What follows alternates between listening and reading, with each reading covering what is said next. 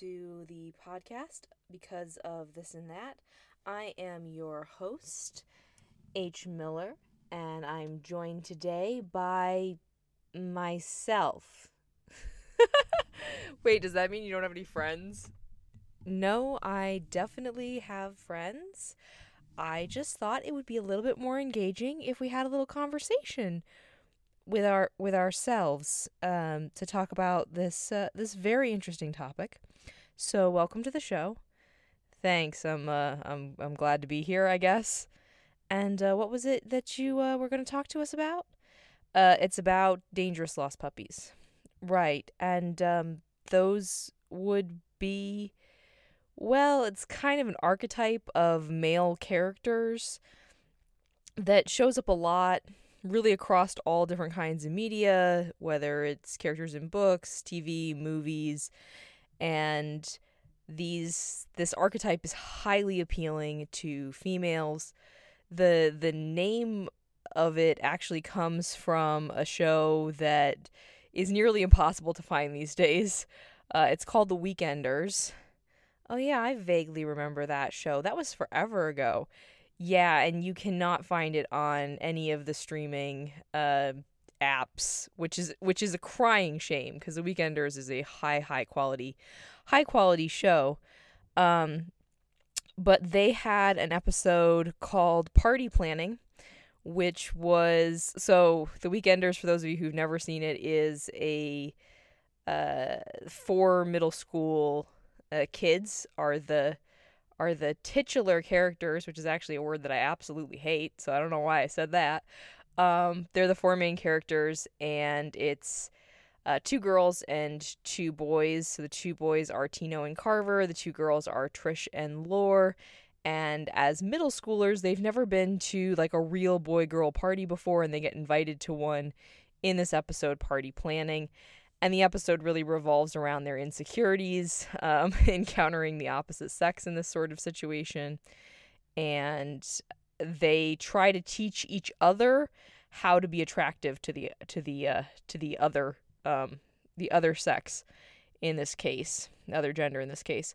So Tish and Lor, our two female characters, are trying to explain to Tino and Carver the the proper attitude to be uh, to be an attractive guy and they put on um, what really looks like a Twilight ripoff, although I don't even think Twilight was written when when this when this TV series was out. Um, but you know, it's sort of that like dark, brooding, vampire esque uh, character. Um, and oh crud, that's not even true. No, it's like it's like it's like 40s era. See, I'm getting my stuff mixed up. This is this is what the archetype of dangerous lost puppies does to you. Um, no, it's like it's like 40s style kind of like like not rebel without a cause, but like basically anything that hum- Humphrey Bogart has ever been in. Uh, and he's like kind of given he's given the dame the cold shoulder, and uh, Tish, uh, Loris, you know Carver and Tino were trying to figure out like okay why is this appealing, and Lor says um, that the the ideal man should be mysterious with a kind of pu- lost puppy quality, and then Tish adds dangerous. So Tino, trying to clarify, says, "You like mysterious, dangerous lost puppies?" And Lor says, "And vulnerable." Right. So from this description of mysterious, dangerous lost puppies that are vulnerable, you you just kind of shorten that down. Well, yes, because if you think about the the mysterious angle, the the unknown danger that they pose, the unknown nat- nature of kind of what makes them lost, that's the uh that's the dangerous part, right? So, uh, mysterious, dangerous, lost puppies. Well, we can pretty much take out the mysterious, and the vulnerable part. Also, like a lost puppy is vulnerable. So you can pretty much collapse that into just dangerous lost puppies. And is is this a kind of common uh, phenomenon or nomenclature for this archetype? No, no. Um, you can. I've googled it. There's there's pretty much nothing out there uh, that that actually uses this this name to talk about about this type of character. Uh, and I think it's really I think it's really important to talk about this archetype because the sort of stereotype, right, is that women are really attracted to um, bad boys. Right, that's the kind of classical stereotypical, oh, women, this go all hot for bad guys. But it's more complicated than that. You have to have these three elements of the dangerous lost puppy uh, in order to create this attraction um, that that you know seems seems to pervade for this archetype that it's not it's not a bad boy you know if you're if you're just dangerous or lost or if you're just dangerous and lost it's not enough. The the puppy element is really really key to to this archetype and to the reason why it's so attractive. Uh, okay um i'm having a little trouble following that but can you give us maybe some examples? Try to try to shore this up for us? Uh definitely definitely. Uh i think kind of culturally, at least in the recent culture, the place where we see this most profoundly emphasized is actually to go back to Twilight is actually with uh, Edward and Jacob and how polarized people became around these two characters, right? Like you team Edward, team Jacob. Um, and realistically, both of those characters are dangerous lost puppies. So I can kind of talk you through um, why they're each that. Well, I'm guessing Jacob is the puppy, right? yeah, yeah. Uh, werewolf kind of a dead giveaway there. Uh, yeah. So Jacob has a lot of puppy characteristics, and when we first meet him, he is like almost a hundred percent puppy. Like he's kind of following Bella around, and he's all like, you know, bright eyed and bushy tailed. I don't think actually that's actually the description of a puppy, but whatever. Um, so yeah, he's he's definitely he definitely shows a lot of puppy qualities. Right? And so I mean then he becomes a werewolf. So obviously that is that is dangerous. Right? Like literally both him and Edward, their dangerous elements come from this supernatural uh, piece of of who they are. And and it's interesting that you know Edward Edward is very clearly lost. Um, he he has a lot of misgivings and a lot of guilt around being a vampire. That's very clear that he's kind of not comfortable in his immortal skin. That's all shiny. Uh, so he's definitely he definitely shows up on the scene with the dangerous and the lost qualities, and Jacob kind of starts out in the in the puppy end and then kind of quickly acquires the the dangerous side when he becomes uh becomes a werewolf. So that's only 2 out of 3. How do they this they're both missing well, no, Edward's missing the puppy side, right? And Jacob's missing the uh lost side. Have I got that right? Right. So, interestingly enough, it's the relationship with Bella that creates that third element for each of them. And as as we go through and look at some of these examples, it's going to be painfully obvious that a lot of characters get their third element through relationships um, that they have with other people, either through family or through uh, relationships with significant others, right? So for Edward, his relationship with Bella uh, creates that puppy element. You know, that he becomes really loyal to her, that he defends her, that he um that he loves her, that he watches her sleep, which seems more like a cat characteristic, but details. Um, so all of all of those kinds of characteristics where we see his his love and his affection and his loyalty, those all come out um, through kind of Bella getting to know him uh, and obviously he has he has love for his family as well, but it's not really the it's not really quite the same thing. And then Jacob, on the other hand, his relationship on Bella with Bella, uh, it makes him lost.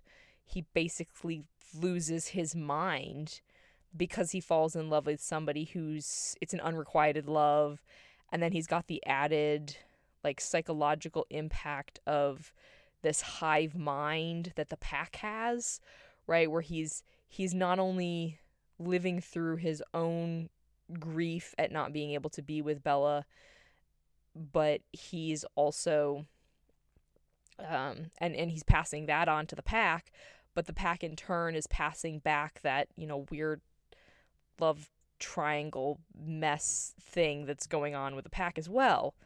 Um, fans of fans of the book will be yelling at me their names right now, but I don't actually remember. Anyway, so it's his relationships with other people that actually make him lost. Otherwise, he's fine. Uh, he's just a dangerous puppy, which isn't a great combination, but you know, he doesn't actually qualify because he doesn't have that tortured element. And for some reason, that tortured element is really, really critical.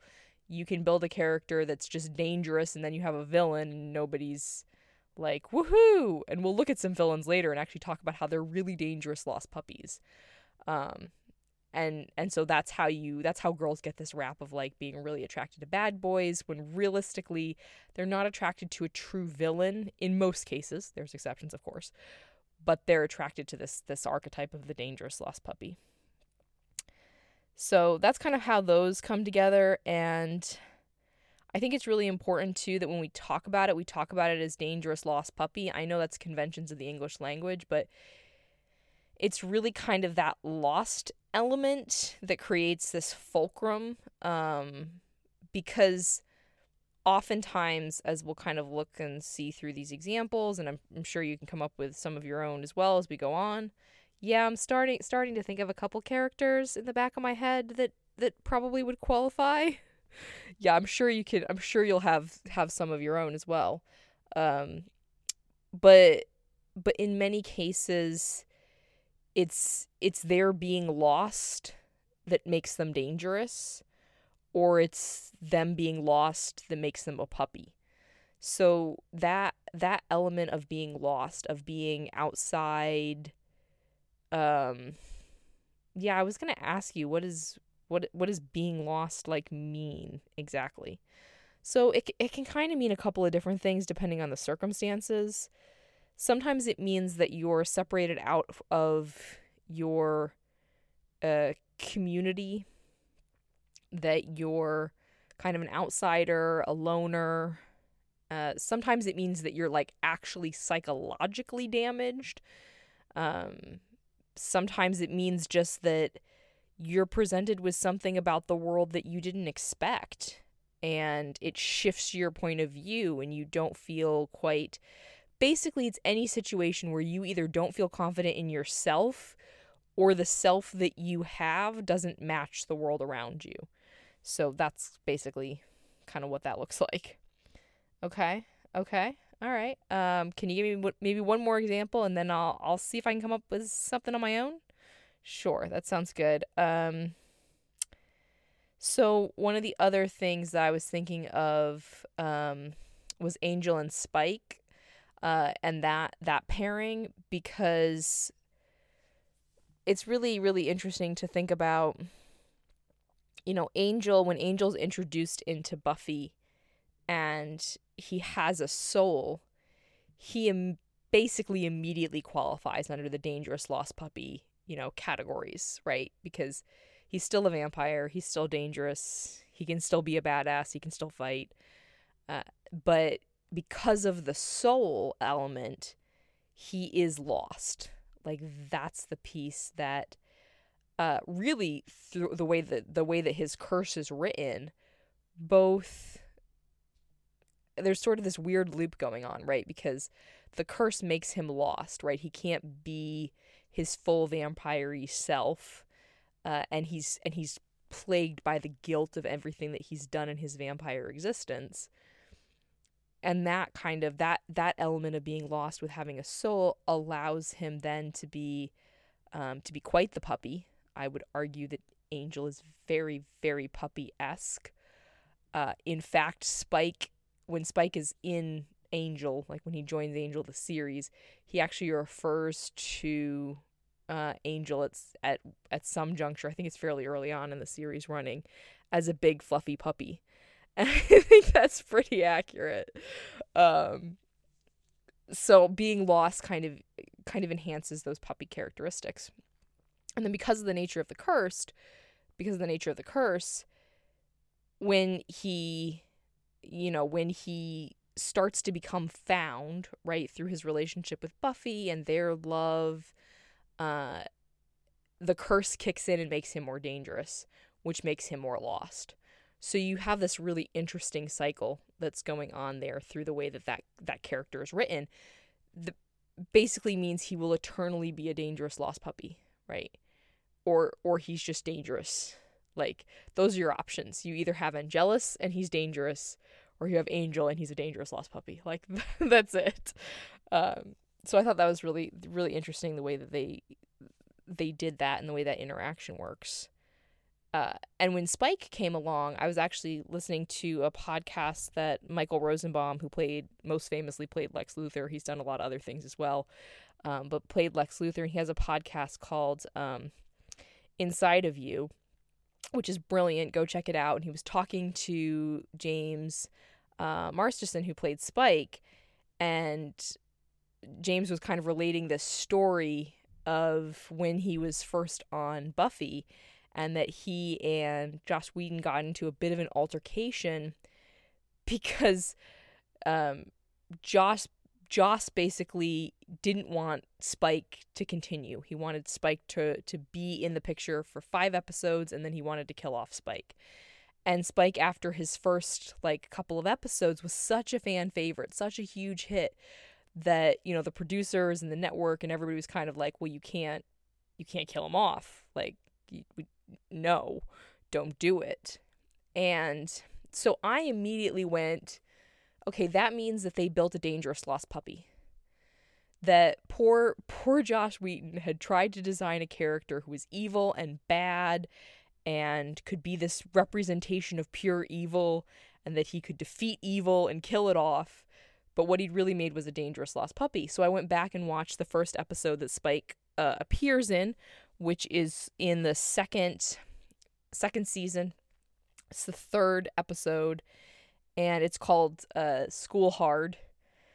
And sure enough, sure enough, they they create a dangerous lost puppy in that first episode, and it's really interesting because, you know, we if you only if you only saw the part of the episode that involves the Scooby Gang, so you mean like G- Giles and Buffy and Xander and Willow and Cordelia and everybody. Right. Right. So if you only watch the part of the episode with them, you see Spike as pure evil. He is just dangerous.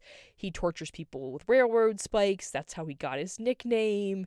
He uh, crashes the parent teacher conference and tries to kill Buffy as well as anybody else he can get his hands on. Like, definitely, absolutely, unequivocally pure evil. But the thing is, half of the episode is told basically from his perspective. And then we get to see these other elements. We get to see how incredibly loyal and doting and concerned and loving he is to um, Drusilla, who is clearly off her rocker. Like she's really clearly influencing him in negative ways. And we even find out through their interaction that it wasn't his idea to kill the other slayers, right? He gets billed by Giles as this, you know, great slayer slasher. Uh, but we find out that, like, yeah, he doesn't really care. according to the way the first episode's written, he doesn't even care about killing the Slayer. He's just doing that to uh, appease uh, appease Drusilla.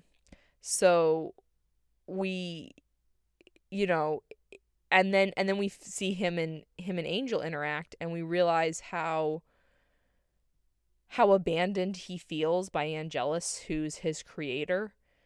And so you immediately see, okay, he's he's a puppy um, he's a puppy in this weird, really messed up love relationship that he has.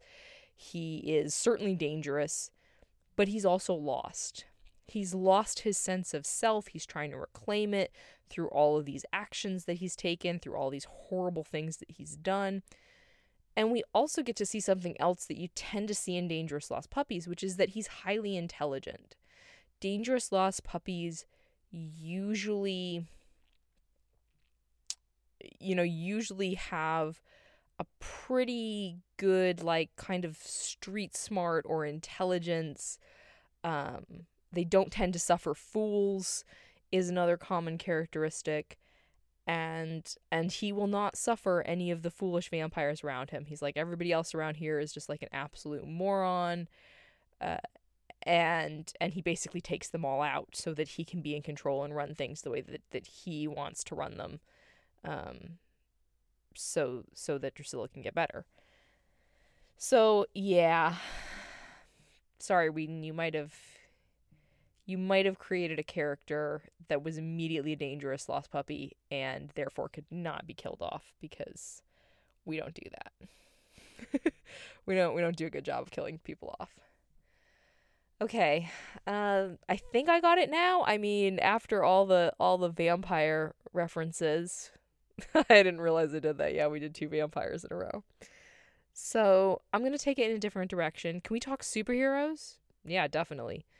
Okay, so I'm a bit of a Marvel buff. I mean, you know, at least decent decent enough. So I think can we do like another pairing? Like can we do like I mean like Loki, right? Uh, he's he's such a huge fan favorite. I'm assuming he has to be a dangerous lost puppy. Well, take it through, see what you get. Okay, so I mean, well, when we first meet Loki, like up through the end of Avengers, he's pretty spiteful and rotten and terrible. That's true. I'm trying to think. I mean, but after that, right, he has like in the Dark World and stuff, he fake dies and then later he actually dies. And and then like with the whole TVA and everything, that's a lot of like like he's he's lost because he's like against the system, but he's got that relationship with the other Loki, which is slightly creepy but also really sweet. And so that would be kind of like the puppy side. And I mean, obviously he's a he's a trickster and and a fighter and yeah. So I guess yeah, through kind of like through Thor: The Dark World and then Ragnarok and then kind of like Endgame he's he kind of like goes on this like redemption arc. I I guess redemption arcs would be a big thing with Dangerous Lost Puppies. Yeah, definitely. I mean, it's pretty rare that a Dangerous Lost Puppy starts out their story with all those characteristics. Like unlike Spike where he just becomes kind of more puppyish over time. Um like a lot of times they're they're flat out missing one of those three elements when you when you first meet them.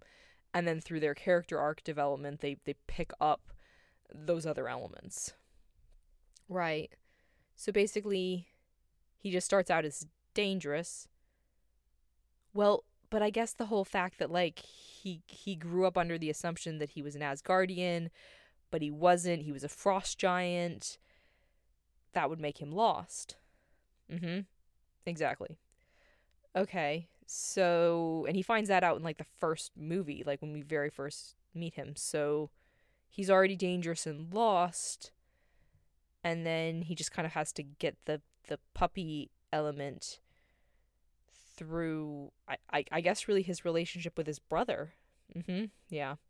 It's actually interesting though cuz even in the first movie um which like kind of preparing to go talk to this talk to you about this. That's one of the things i did was i went and rewatched the first the first movie. And one of the things i noticed was that you get to about halfway through the movie and all of a sudden there's this kind of shift for both Loki and for Thor and they happen simultaneously. And for Loki I think Loki's moment happens first. For Loki, it's the moment when his father collapses in the like treasure room when he calls his father out for uh, having lied to him all those years about, you know, being being a son of Asgard. and his father collapses. And there's this very brief moment where you see in Loki real kind of shock and and panic and guilt and that's you know there's a couple moments when he's a kid where you can kind of see a little puppiness but when his father falls down in front of him that's that's the first moment where you really realize that that Loki cares deeply about his family and that it's only because he's so lost that he's always felt out of place that he's always felt like he was legitimately the better heir and then he finds out that he's not the heir at all that he is dangerous. He's dangerous because he's lost. And so we get this moment of him being a puppy. And that and we see other moments like that throughout where he doesn't really want to do the things that he's doing. He's doing them because they're the best decision he can make. And and so there we start to see yeah that that dangerous lost puppy element kind of coming kind of coming together uh and i think it's like in the next scene basically that we take thor so okay so this is i don't want to steal all of your thunder. Oh that's a bad thor joke. Um you want you want to talk me through i don't know what that musical interlude was folks. Um you want to talk me through thor. Yeah okay so um, I guess the very beginning, Thor, like he's he's definitely not lost. Like he's really self assured. Like that's actually the problem. Yeah. So Thor is he's dangerous. Like he goes to Jotunheim and basically starts to tries to start a war. So he's definitely dangerous. And He's he's he's definitely a puppy. Like he's full of like fun and energy, and he's super loyal to his family and um, very protective of Asgard. So I guess he's just a dangerous puppy. Mm-hmm. Yes, and unlike our dangerous puppy in in in Team Jacob, which I am definitely Team Jacob, he really is a problem as a dangerous puppy because he's literally his problem is that he's not lost, right? Like you said, he's too self assured. Right, right. So is there a, is there a minute? I mean, I guess his whole process, right, was about the fact that he had to sort of like lose himself to find himself. Like the first Thor is really about him becoming the hero that he needs to be and the leader that he needs to be and to do that he has to he has to fail and he has to lose lose everything and and become isolated and go to this new world and lose his powers and um, kind of go through that whole transformation. Right, like that is enti- the, the entire point of that movie is to make him basically lost. Is to turn him into a dangerous lost puppy. Uh, you might argue that he doesn't stay lost. um, but it, at least we you know we get to see that in the arc that he goes through. And the very first moment that we really sense that he is that he is willing to let his worldview shift is in I think it's the next scene. I think it's the scene after Odin collapses. He's uh anyway, he's in the diner and it's when he, you know, like this is like trailer fodder, right? When he throws the the cup on the floor in the diner because he wants more uh, coffee and Jane asks him very nicely to to not do that and he and he agrees. And you can see that shift. You can see him suddenly start to go oh maybe i don't know the right thing to do in every instance on this planet. Um, and again it's through his relationship with somebody else through his you know burgeoning love relationship with jane that he is able to become lost and then and then work himself back through to finding himself again. So yeah, I thought that was really interesting that they sort of did those two moments. Because uh, it's a while later in the movie before Thor actually, like, really loses himself and really gets back. You know, he hasn't even, like, gone and tried to pick up Mjolnir yet. So it's, yeah, it's still a long, it's still a long haul. so, yeah. So, can I can I just I'm I'm trying to wrap my head around thinking about like Loki and Tom Hiddleston. Mm. Mhm. It kind of seems to me like you know, you have all these all these dangerous lost puppies in in film but the the actors who play them, right, are not dangerous lost puppies. Right, for the most part, yeah. Is there an exception to that? Yeah, I'm I'm pretty I'm you know, I can't swear to this obviously because I, don't I don't know any of these people personally, but I have a sneaking suspicion suspicion that Jensen Ackles, who plays Dean, is a dangerous lost puppy. Um, so, yeah. Ooh, supernatural. Yeah, that's a that's a that's a really good one. We should talk about that. But can I we just go back to Hiddleston for a second? Yeah, of course. So Tom Hiddleston is not a dangerous lost puppy. Nope. At least at least again, don't don't think so. So for for him does does that does that add to the attractiveness, do you think? I would kind of hazard a guess, yes, you know, because like Loki is highly entertaining and very attractive and he is a dangerous lost puppy or at least he, he he gets there through the progression of his characterization but i think it's the juxtaposition between him who i would argue you do not want to form a real actual relationship with and Tom Hiddleston, who genuinely seems like a very decent human being that you could cohabitate with. Um, I think having that having that polarization actually makes makes the character more appealing, I guess. Like kind of helps helps people justify their attractedness to him. Um I think you could say the same too for Bucky Barnes and Sebastian Stan. I think that's another one where like like Bucky is a full-on dangerous lost puppy. Um you know, he was he was a puppy, you know, go before, you know, the war effort even began. Um he's certainly certainly a legitimate soldier, so he's sort of a dangerous puppy through that end. But that lost element that he goes to, like, I would argue that Bucky is only minimally attractive until he turns into the Winter Soldier. And then because he's lost, because he's endured all this physiological and psychological trauma, his level of attractiveness just goes through the freaking roof.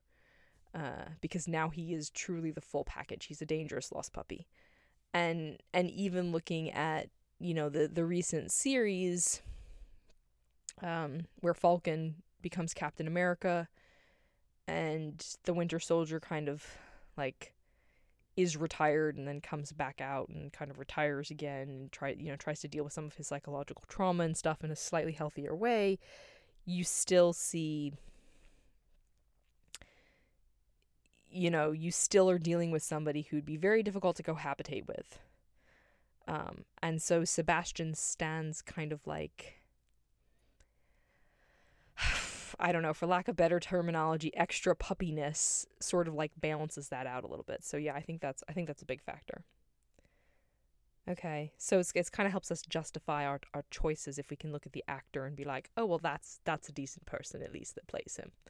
Yeah, we we kind of you know we kind of we tend to mush actors and characters together, right? Like that's that's human nature because we see this person portraying this thing so often that you know um so yeah i think those i think those like subconscious psychological combinations really actually help that out um help you justify that attraction to somebody who you probably shouldn't let through the front door okay so we can can we talk about can we talk about supernatural though really quickly because because you brought up you brought up dean um, from Supernatural, and and obviously Sam would would be the pair. We're doing a lot of pairs today. Yeah, I guess I guess it turns out there's a lot of pairs. Um, I don't know. Maybe we can figure out why that is in a second. But yeah, what did you want to say about Dean? Well, well, actually, kind of kind of related to that to that pairing thing, right? Like, Sam is definitely the more puppy esque of the two, and that pattern does seem to hold, right? Like Thor is the more puppy version, Angel's the more puppy version, Jacob's the more puppy version. There's like always a there's always like a more puppy centric version and then sort of like a a darker, more sarcastic, sardonic like character. Yeah, I guess that's the pretty much the way those pairings work. So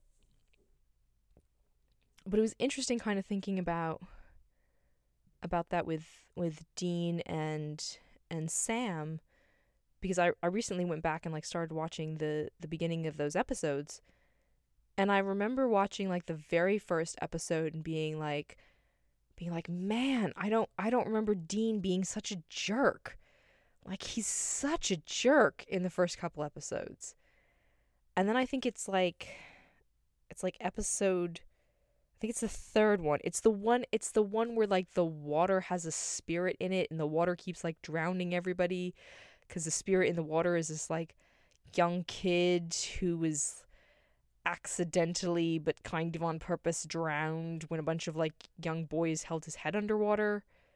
Um I think it was called hang on. I I think I can look it up. Yeah, so in I remember that episode. Yeah, I remember that episode being like a real turning point for for Dean um in his in his um in his characterization. Okay, it was episode 3. It's called it's called Dead in the Water. I could have put that one together. Um but yeah, like that's the time where I guess I really start to see like his how lost he is and how much of a puppy he is because in that one he has to like talk to a little kid who's been a witness to this like haunting of the lake.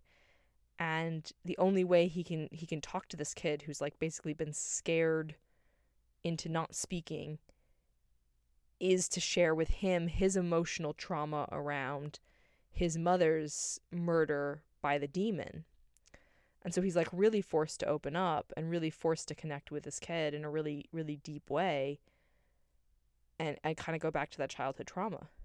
Right, right. So yeah, you so you do see you see where he's lost, right? You see that psychological damage, you see the you see those kind of puppy element of him where he's really caring and and giving to this kid.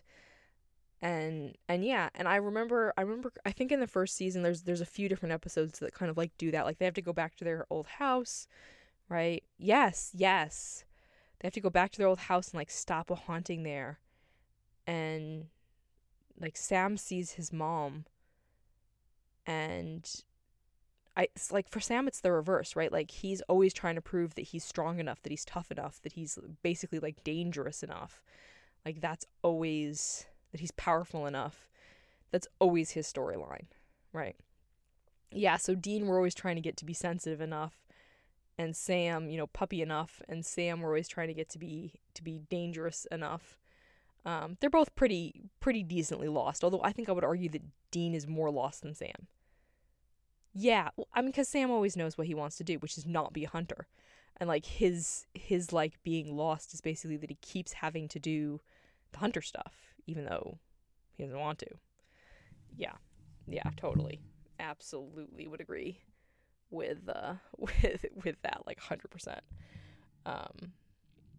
So yeah. This is really interesting. Who's who's your favorite like dangerous lost puppy? Mine, um, I would I would say mine is probably Troy, uh, from Fear of the Walking Dead season three. If you haven't seen it, go see it, go seen it, go see it, whatever. Um, yeah, it's um, I mean part of the reason is he's played by one of my favorite actors who um, who who has somehow managed to land a lot of really interesting, dangerous lost puppy roles.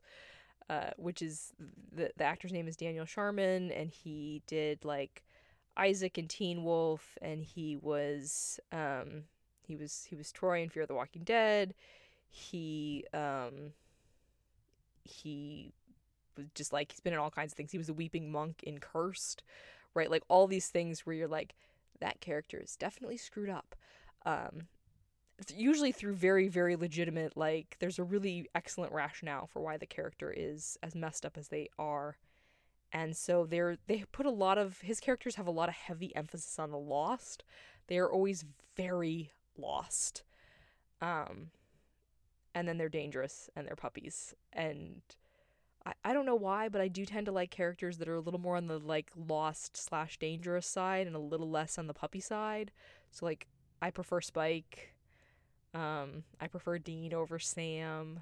Like, you know, so that's kind of my that's kind of my go-to way. Although I do I I am team Jacob 100%. Edward is annoying.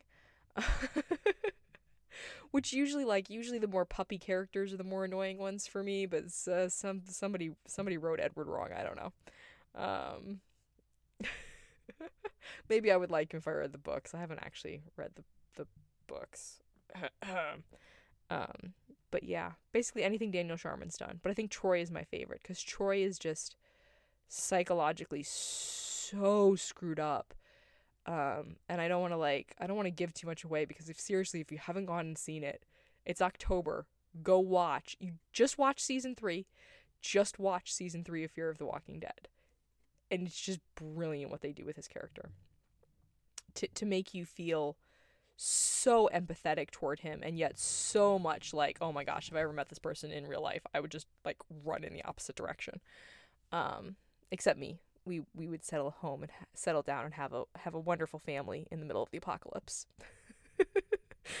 in in the middle of a zombie apocalypse. Yep, in the middle of a zombie apocalypse. Um, what about you? What's your what's your favorite one? Huh. Um. Huh. I I think I think probably my favorite one is actually uh it Roy Roy Kent from from Ted Lasso. Oh, yeah, yeah. He he he seems I mean, he seems really really balanced across those those three three elements. Like he's definitely dangerous. Like nobody would ever want to cross him. He's he's a he's like a hard man, uh, as they would say in in English football. Um and he definitely goes through like several rounds of like being lost right? Where he kind of loses his identity as a football player and then he's not like sure who he is and um, you know, his relationship with with Keeley kind of goes through some some elements where he's he's not really sure of himself or sure what to do. Um and you know, and he's kind of helping out his raise his niece and he doesn't know what to do about that or how to interact with her. Um but he's but he's such a puppy like he's such a loving boyfriend he's such a great caring uncle. Um, there's a recent episode where he hugged Jamie Tartt uh, who's like his mortal enemy but he saw that he was in need and he went and he hugged him and it's just like oh my gosh. Yeah. Yeah i mean i think that's the way i think that's why dangerous lost puppies get us so much is because when they do do something that's an act of selflessness selfish selflessness, not the other kind.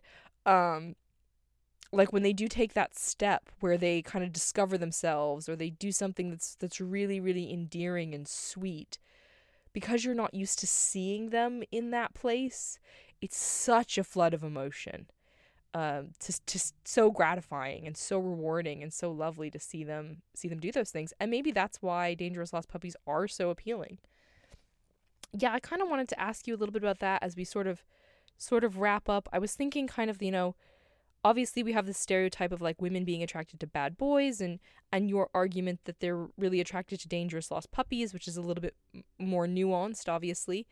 But I wonder, you know, does it does that work for um homosexual couples? You know, would would a guy see a dangerous lost puppy character if they were homosexual and be attracted to that? Does it does it work with with girls? Can girls be dangerous lost puppies? Um, and therefore, does you know does that work with with lesbian couples? yeah, that that's a lot of really great questions. Um, and I'm not even sure I can answer them all because you know I don't think well, I'll I'll try to I'll try my best, and then I might have to say that like, well, I need I need to do some more research. That is, that is a lot to think about. Um, I think girls can definitely be dangerous lost puppies because realistically, most anti heroes are dangerous lost puppies. And because of that, you know, anytime you're looking at an anti hero, regardless of the gender, there's there's a chance that that's that that's what's going on there. Right. So like Natasha Romanoff then, she would be a dangerous lost puppy. Oh yeah, a hundred percent, right? Um, you could you could make a good argument for Harley Quinn, right? So um, there's there's definitely there's not a ton. I don't think it's as I don't think it's as plentiful as the the the male variants. Um, don't come after us, TVA. Um, but the the the you know the males that that are out there as dangerous lost puppies. Obviously, there's a lot more of that character archetype. But yeah, anytime you create an anti-hero, there's a pretty good chance you're making a dangerous lost puppy. So there's definitely female characters out there that are dangerous lost puppies. Um. And and yeah, I mean they they definitely they definitely have appeal. I I think I don't I don't know. I don't probably nobody knows since this is not a archetype that's terribly well studied in general. But I don't know, you know, like if you're if it's a if it's a heterosexual if you're somebody who's attracted to the to the opposite um sex gender um sex assigned at birth gender if that if that means you're more likely to like a dangerous lost puppy versus versus somebody who's attracted to the same sex or if it's you know that level of attractiveness is different for males or females I, who the heck knows? Um i ha- I would have to do more research on that. But i think that that that attraction we have to somebody who who has those three components is really really high.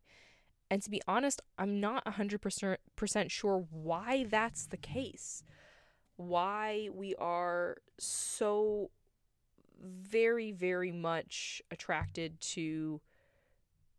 Well, I mean, I, I guess the easiest explanation is to say that, like, do you want do you want a significant other that can protect you um, that could potentially protect protect your offspring or other members of your family like do you want somebody who's tough enough to kill the spider and chase the chase the robber out of your home? Yeah, probably, right? Uh, do you want a significant other who is emotionally damaged? I mean, that sounds kind of ridiculous, but one of the things that, that they've talked about, kind of the rise of anti heroes, right, which are really popular um, and have been popular for quite a long, long time now in media, is that, look, we're all screwed up. We're all a mess. You know, you don't want to be in a relationship with somebody who's perfect. You want to be in a relationship with somebody who has at least at least equal, you know, quality or quantity of stuff wrong with them, you know, not the not the same categories preferably. Um, you know, but you want people who understand what it's like to struggle and understand what it's like to try to work through their identity and and and do those things. And and like we talked about it's really rewarding when a character has that spark of oh I know who I am and I know where I belong. Um so I think there's a real element of kind of empathy there. And I think you know kind of stereotypically for women also we we like to take care of things. Um and so there might be an element that we think that you know well if we were in that relationship we could um we could improve we could improve that character. Like I I probably think that I could fix Troy. I mean, I, I I can't. Like he's real screwed up and I don't have the certificates.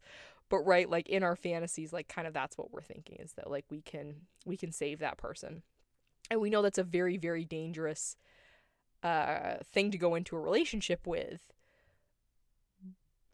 do so so do you think like that that's something that you know trying trying to want to fix these people do you think that's something that shouldn't be portrayed with these kinds of characters? I mean i think that's really hard because as we just talked about a lot of that a lot of the elements of them being lost or them being a puppy really comes from their interactions with other people. Um, it screws them up and it kind of saves them. And while I don't think that necessarily having a relationship with another person is something that can save you as an individual, Like that's often a bridge too far, and we often get into relationships with the wrong idea because of that. When you talk about character development, like how else do you get a character to develop to develop? Right? You can't like stick them in a box and they're gonna come out a better human being. Like that's not how human beings work. So, um, so even though yeah, it does lead to this assumption that we can like save these really screwed up characters, um, I do still think it's worthwhile to um I, I don't see how else you're gonna get around that. Like as a as a writer and as an avid TV movie watcher, like I think I think you're stuck there. So yeah. And then who doesn't want a puppy? I mean, come on. Unless you're cat person and then I don't know what to tell you about your life. so yeah. Um but yeah, I mean ultimately you know, like if you came right down to it, I don't I don't think you want Loki as your soulmate or or Troy or Edward or Spike or like all of these characters are they they need a lot of therapy. Um so ultimately I don't think you want to be pair bonded to a dangerous lost puppy. Um you know, they're they're impulsive and they have divergent thinking and um but but you know they are they're very helpful to have in the gene pool. And um like i said if uh, if i have to fight off if i have to fight off zombies i it's it's me and troy man against the world. And if there's going to be an apocalypse i want dean. And you know i i just there, there's definitely a time and a place for dangerous lost puppies and i'm glad mostly they live on our screens although I, I'm very confident there are dangerous lost puppies in real life. You probably don't want to date date one. If you if you find one, proceed with caution. Um, be prepared to be in a lot of group, um, a couples couples counseling, but but yeah, I, I don't think they're going to leave our literature anytime soon. And I definitely can guarantee you the next one that the world kind of becomes besotted with, uh, they're going to be a dangerous lost puppy. So there you go. Well, thank you uh, for joining for joining us and talking about dangerous lost puppies. Um, I've been H Miller, and you've been listening to because of this and that. I hope you enjoyed it. Uh, if you did, definitely come let us know about us. You can find me on uh, all of the socials at H Miller Writer, and you can find me on my website at hmillerwriter.com. And we'll be back uh, in the not too distant future maybe with somebody who isn't me as the uh, as the guest presenter. We'll we'll see. I do have friends. I swear it. Uh, in the meantime, uh, everybody have a wonderful, wonderful existence. All right. Bye.